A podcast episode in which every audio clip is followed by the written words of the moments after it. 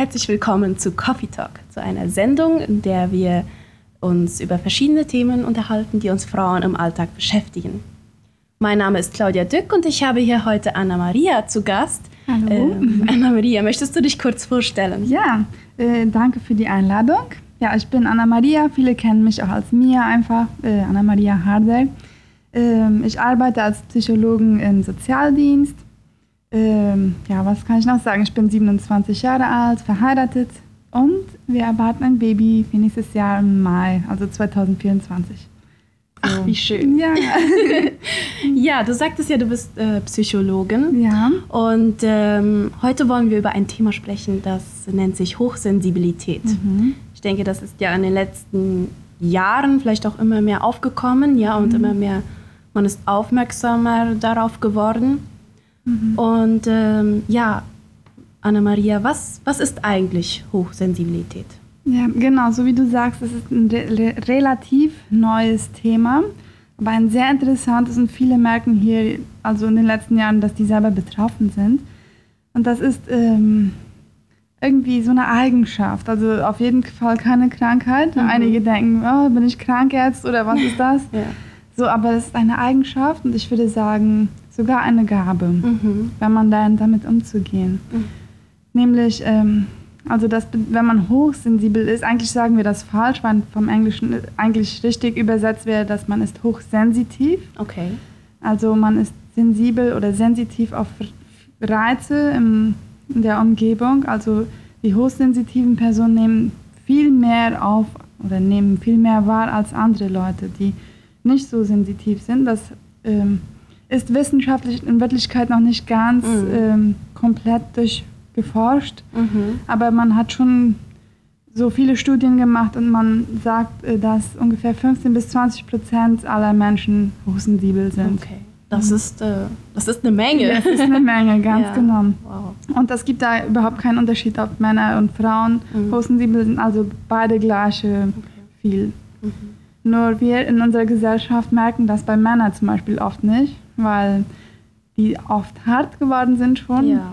Ja, weil besonders als Kinder merkt man schon die Hochsensibilität und wenn die dann leicht weinen oder einfach von unserer Gesellschaft als schwach angesehen Ja. werden, merken sie, ah, als Mann darf ich nicht weinen, ich muss mich hart machen und dann gibt es als Erwachsene so eine harten Männer und in Wirklichkeit ist da so viel Weiches Ja, drin, ja. und Verletztes. Genau. Und von den Frauen erwartet ja man das eigentlich auch, dass die sensibel sind oder empathisch und Mhm. gefühlsvoll. So, die haben das jetzt nicht in dem Sinn so schwer, dass sie das verstecken müssen, aber schon, es ist herausfordernd, ja. Mhm. Mhm. Okay.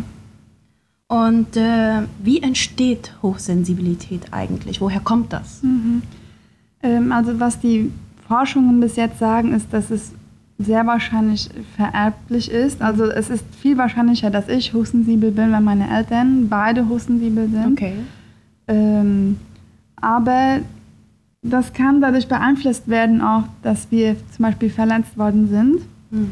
äh, dass wir hochsensibel werden. Weil zum Beispiel, nehmen wir mal an, ich habe ein Trauma erlebt, wo, wobei mein Vater, nehmen wir mal an, oft äh, aggressiv wurde. Und ich Mhm. habe mir gelernt, auf alles zu achten, was alle Anzeichen, äh, um das zu verhindern, dass mein Papa wütend wird. okay. Also ich werde hochsensitiv auf alle Reize, die darauf hindeuten könnten und, und entwickle das mit der Zeit.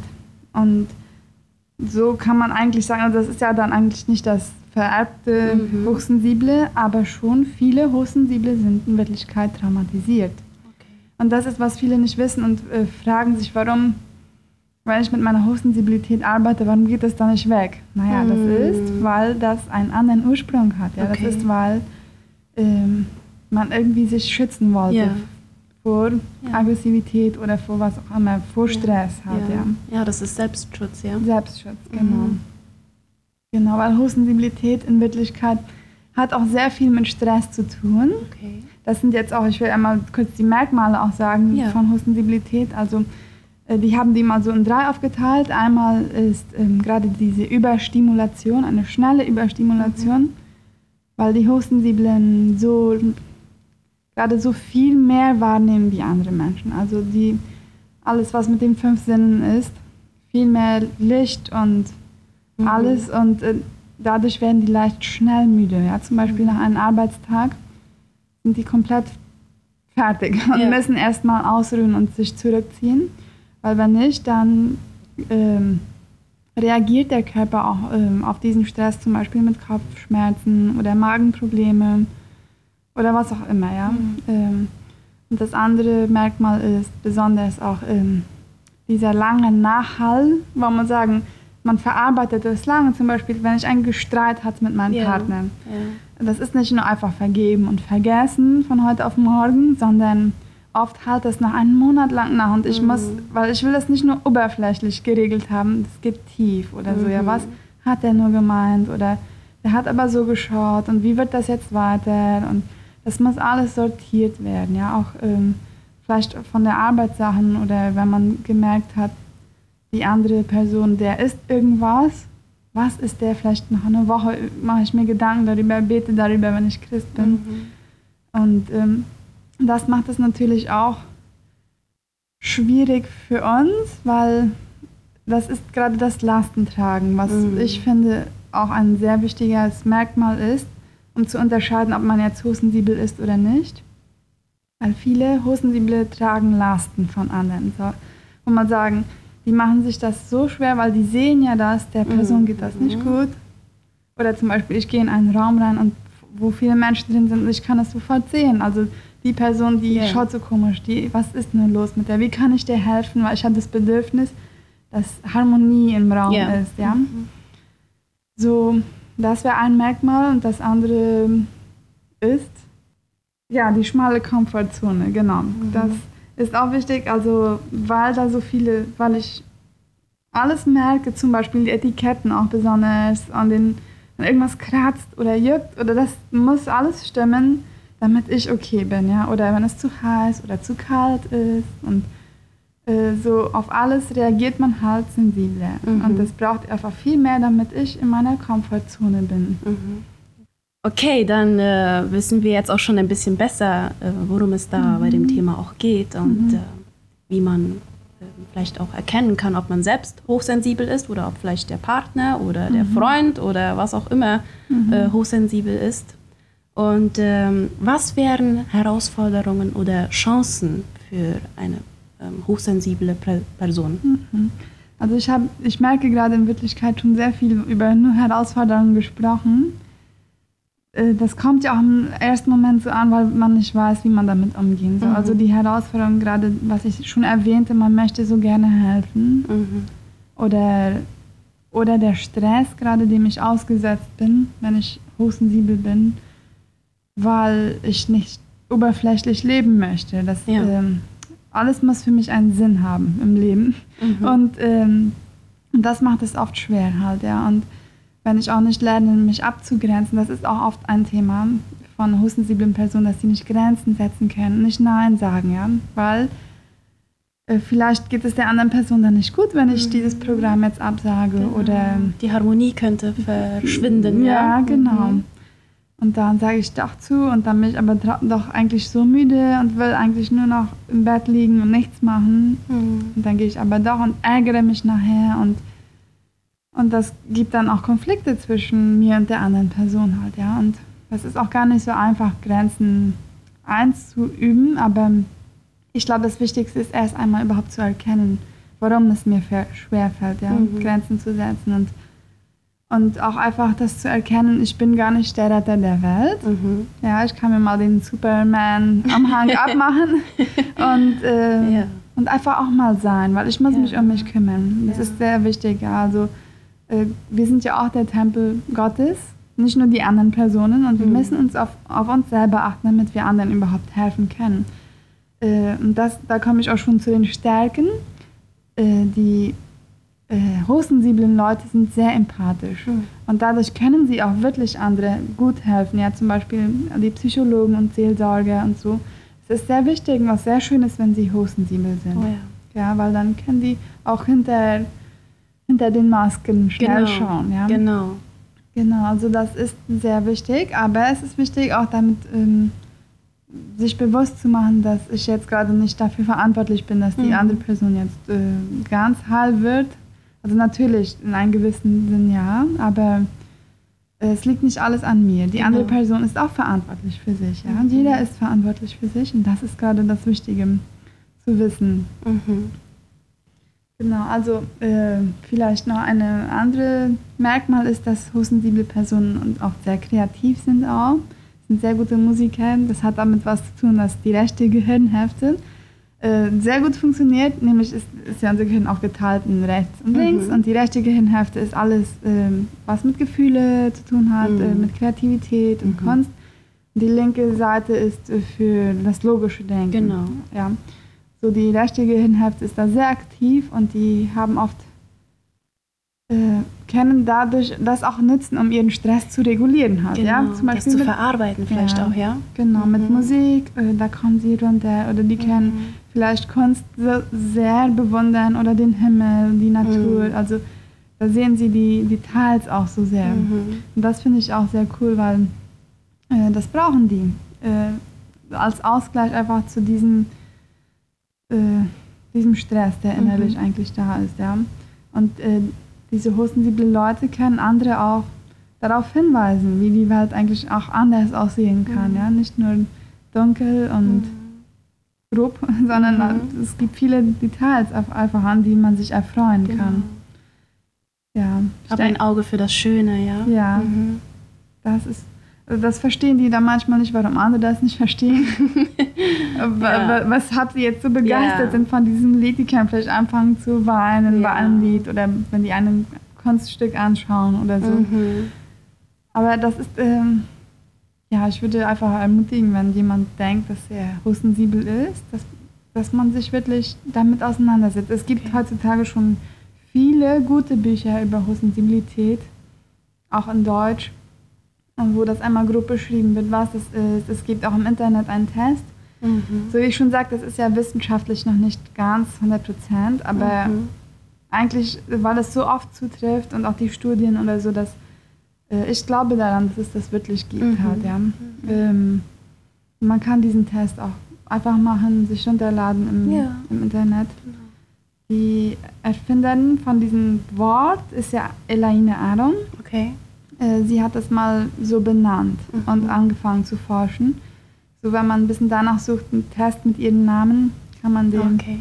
den machen und das ist äh, vertraulich. Und wenn man den macht, dann denken viele, Hä, warum kennt die mich? ja. Die beschreibt ja mich, weil ja. das äh, einfach so viele Merkmale sind, die auf mhm. einen zutreffen. Ja? Mhm. Genau. Und zum Beispiel mit Filmen fällt mir jetzt bis gerade an, äh, Hosensible können oft nicht gruselige Filme mhm. schauen. Oder Tierfilme zum Beispiel. Mhm. Ich, ich bin auch hochsensibel mhm. und äh, als Kind konnte ich niemals Tierfilme mhm. schauen. Das war für mich einfach so schrecklich, so wie Viel Bambi. Zu traurig, ja. Viel zu traurig, ja. ja. Da machte ich mir noch Sorgen nachher, was wo mit ja. dem Hund würde sein oder was ja. auch immer, ja. Ja. Genau.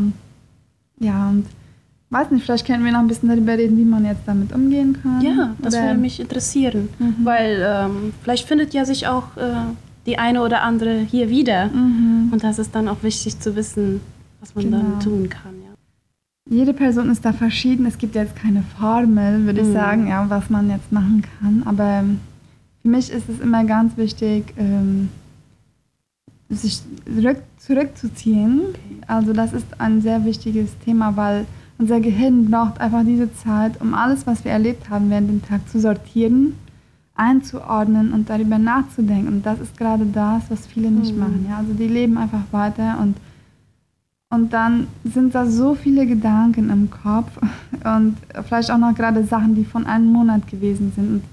Und wenn ich die nicht sortiere und einordne, dann schleppe ich die alle mit mir ja. mit und habe überhaupt gar keinen klaren Kopf mehr. Mhm.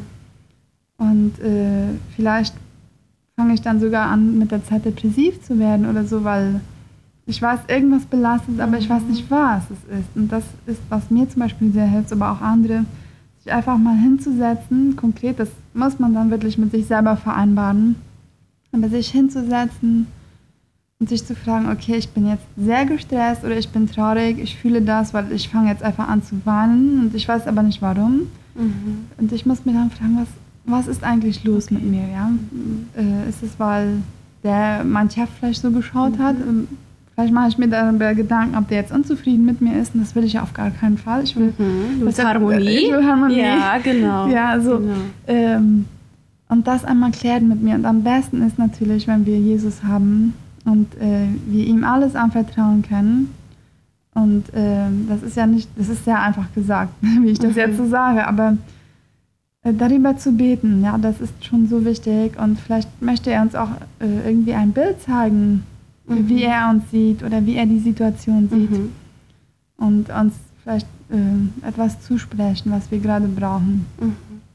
Ich denke, was wichtig ist, auch falls ich hustensensibel bin und mein Partner nicht, Mhm. wenn ich verheiratet bin oder mein Novi oder was, oder Freunde, dass man denen das auch sagt, ja, dass Mhm. sie wissen, äh, wenn ich vielleicht jetzt mal absage oder so, ist das nichts Persönliches, es ist einfach, weil ich das brauche und ich das darf, weil äh, viele, die anfangen, Grenzen zu setzen, Ja. äh, die kriegen sehr viel Kritik, weil die anderen kennen das gar nicht. Ja? Die haben ja bis jetzt immer Ja gesagt, die waren immer brav. Mhm.